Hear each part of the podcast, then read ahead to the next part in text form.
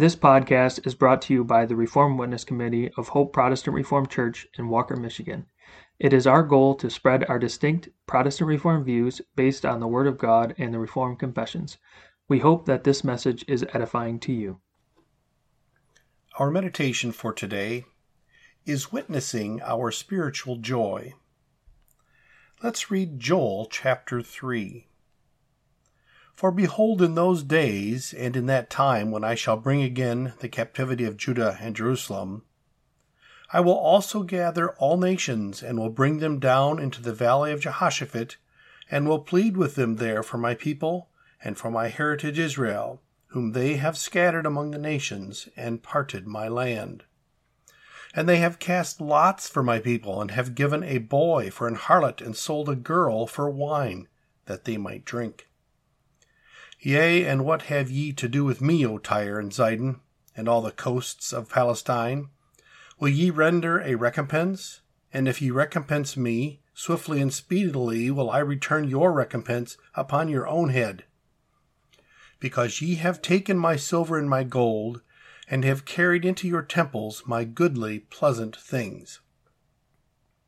The children also of Judah and the children of Jerusalem have ye sold unto the Grecians that ye might remove them far from their border. Behold, I will raise them out of the place whither ye have sold them, and will return your recompense upon your own head. And I will sell your sons and your daughters into the hand of the children of Judah, and they shall sell them to the Sabeans and to a people far off, for the Lord hath spoken it. Proclaim ye this among the Gentiles. Prepare war Wake up the mighty men.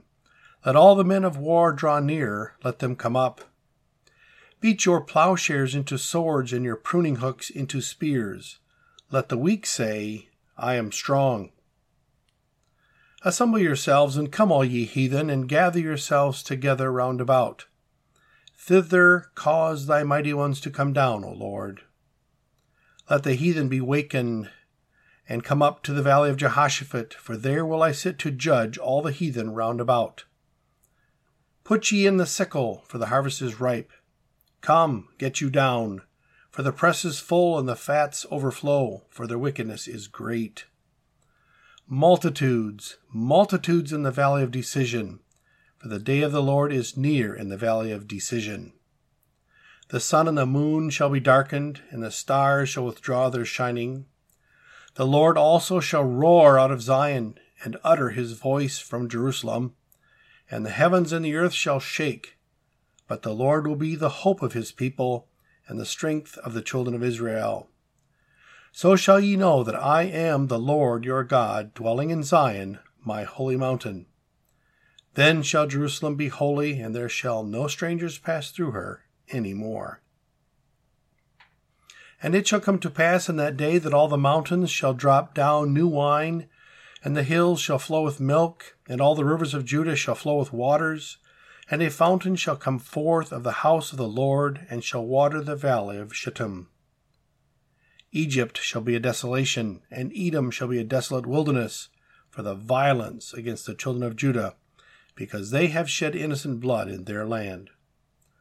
But Judah shall dwell forever, and Jerusalem from generation to generation. For I will cleanse their blood that I have not cleansed, for the Lord dwelleth in Zion. The world may, and often does, ridicule God's church. Think of how the king of the church was ridiculed upon his cross. Think how they scoffed at those upon whom the Spirit was poured out on Pentecost accusing them of being filled with new wine. But there are also times when they have to and do admit what the psalmist says in Psalm 126, verses 1 through 3, namely, When the Lord turned again the captivity of Zion, they said among the heathen, The Lord hath done great things for them. The idea is that the unbelievers also saw what God did for his church and admitted it. One of our versifications has it thus the nations saw with fear the light of God displayed when he at last drew near to give his people aid. Great things for us the Lord has wrought, and gladness to our hearts has brought. This does not mean that today unbelievers will praise God and reveal faith in Him when they see what He has done. His works they ascribe to their God, whom they call Mother Nature, or at times Providence.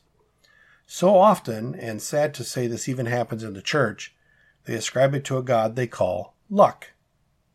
Not only must we watch our speech and ascribe all things to Jehovah, the one and only true God, but we must fight against our tendency to keep silent and to fail to witness and confess God to be the one who is behind all that which takes place, not only in heaven, but also here on this earth. Our calling is to rebuke the world for its language and unbelief. Our calling is to witness and let the world know that we are glad because of the work of salvation that God has wrought for us. Our calling is to say before the world as the psalmist does, The Lord hath done great things for us, whereof we are glad. How glad are you for your salvation? How openly do you show that joy before the Lord? Let your light shine before men God may be pleased to use it to cause others to glorify Him with you. To close for today, the Psalm Choir will sing Psalter number 358, stanza 2.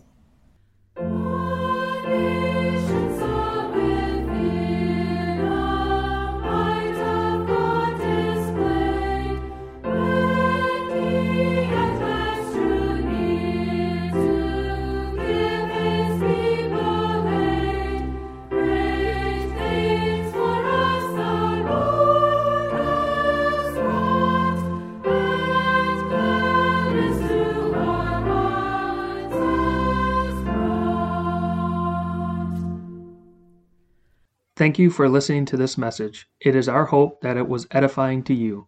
Please subscribe to our podcast wherever you listen to them to be notified as future messages are published.